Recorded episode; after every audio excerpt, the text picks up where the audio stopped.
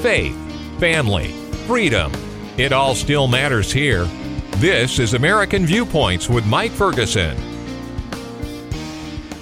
Earlier this week, we got the news that former First Lady Rosalynn Carter passed away, and she was 96 years old. She had just gone into hospice, and so it wasn't a big surprise. But when I was thinking about it and reading the news articles about it, you know, it dawned on me she really wasn't one of the best known First Ladies in our country's history. Certainly not like Michelle Obama or, or Jackie Kennedy or Hillary Clinton or even Lady Bird Johnson. I mean, so there are women who have been in that position, been in one way or another part of their husband's campaigns and their their time in office sometimes controversial sometimes uh, very beloved by most people. And Rosalynn Carter had a very different or has a very different legacy. I'm Mike Ferguson. And it's interesting when you look back, she really led an interesting life. I'm now joined by Dr. Marcus Witcher. He is a historian with Huntingdon College, and he's actually currently writing a book on Jimmy Carter's career. And uh, Marcus, good to have you back on the program. When you look at Rosalynn Carter and her role in Jimmy Carter's life on the campaign trail, maybe even in office, how would you assess that? Yeah, so first of all, it's great to be with you again. Uh, I've known Mike for a long time. I would say if we were going to assess Rosalynn Carter's sort of um, time as First Lady, um, she was actually very, very engaged and very involved. I believe she's the first First Lady to sit in on cabinet meetings. Um, she was there as a, as sort of an observer because she wanted to be very well informed when she went out on the campaign trail when she just went across the country. Um, she was very active in terms of her husband's administration. She often, Jimmy Carter often said, you know, that he talked to Rosalynn about a great number of things and got her advice on them before he sort of acted. Um, and so Rosalynn, when she came into the first lady role, she really wanted to be a, sort of what we might think of as a modern first lady. She didn't just want to do the sort of, um, sort of meet and greet and, you know, which are really important, right? Sort of greet foreign dignitaries and set the stage and be sort of the great host. And indeed, later on, she actually got criticized for not doing sort of more of that and stepping out of that that role. She really wanted to be actively involved and to be a helper, uh, sort of a, a uh, partner to her husband and his administration. And I think she achieved that during her time as First Lady. She's also the first First Lady to have, I believe, her own uh, office, right, um, in the East Wing. So. Okay, so Marcus, let me um, let me ask about the role now mental health with her act uh, her advocacy on that. You could call it activism, I guess.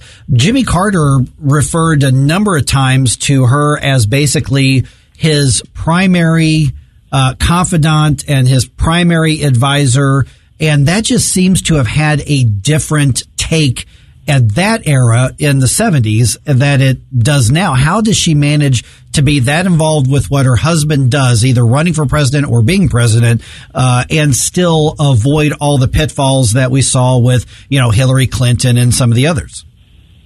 Yeah, I think that the difference is is that uh, Rosalynn didn't speak publicly often on these types of issues. She would she very much played a supportive role uh, of President Carter. And I think that largely kept her out of um, out of trouble in terms of the politics um, she, after they left office, would, did open up a little bit about her frustrations. She was very protective of, obviously, of her husband. She thought her husband had had some real successes while president of the United States and was really frustrated that his legacy, um, as she saw it in the mid 80s, uh, early 90s, was becoming one of failure. Um, and she thought there were some significant achievements.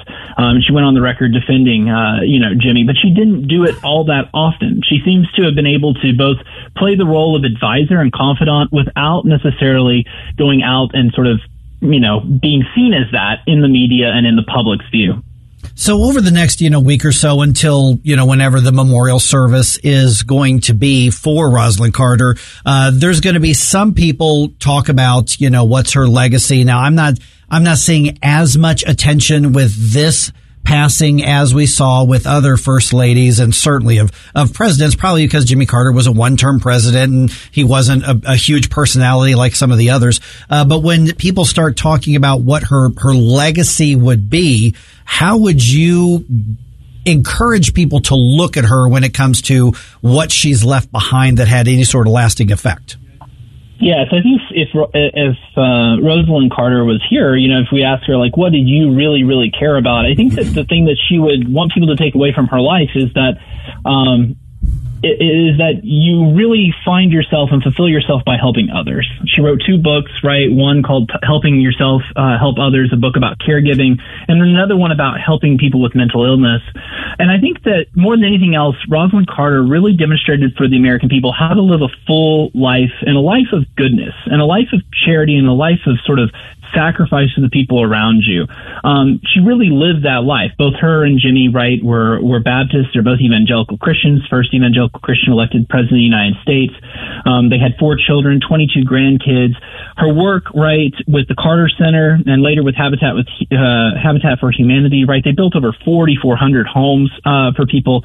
I think her greatest legacy is a legacy of of just sort of goodness, right? What does it look like to live a life in which you really fulfill yourself through helping others and helping your community? I think both her and former President Carter um, really, really achieved that in their lives. It's really commendable. And I want to point out right now, you notice we haven't talked about politics. Yeah. In, in any of this. I mean, she had an issue she was advocating for, but that's what's interesting. I mean, obviously the 77 year marriage with uh, Jimmy Carter yeah. has to be brought into this well because yeah. this is when, and I think you're right, Marcus. I mean, I think when you look at them, that's one of the first things people think of as opposed to the success or failures of a presidential administration and certainly, you know, of any scandals. That's what they think of them as people. Uh, maybe it's because they've been out of office for so long, but because that's really, um, you know, how people chose to re- remember them. And it's a more of a human way, I think, as opposed to a political or news way that people are choosing to remember the Carters. Yeah, definitely. I think, you know, when you talk about the Carter administration, I think there's pretty much unanimous sort of agreement among historians, although there's been some attempts to rehabilitate Carter, that those four years were extraordinarily difficult and that Jimmy Carter didn't really rise to the occasion in terms of addressing the major issues of the day. Um, doesn't mean he didn't have some successes, but overall, right, not not an extraordinarily successful presidency. But the two of them made a conscious decision after he left office. You know, you, we had goals, we had past goals. We can't achieve those past goals. So we need new goals. And they set new goals for themselves on how to help people outside of office.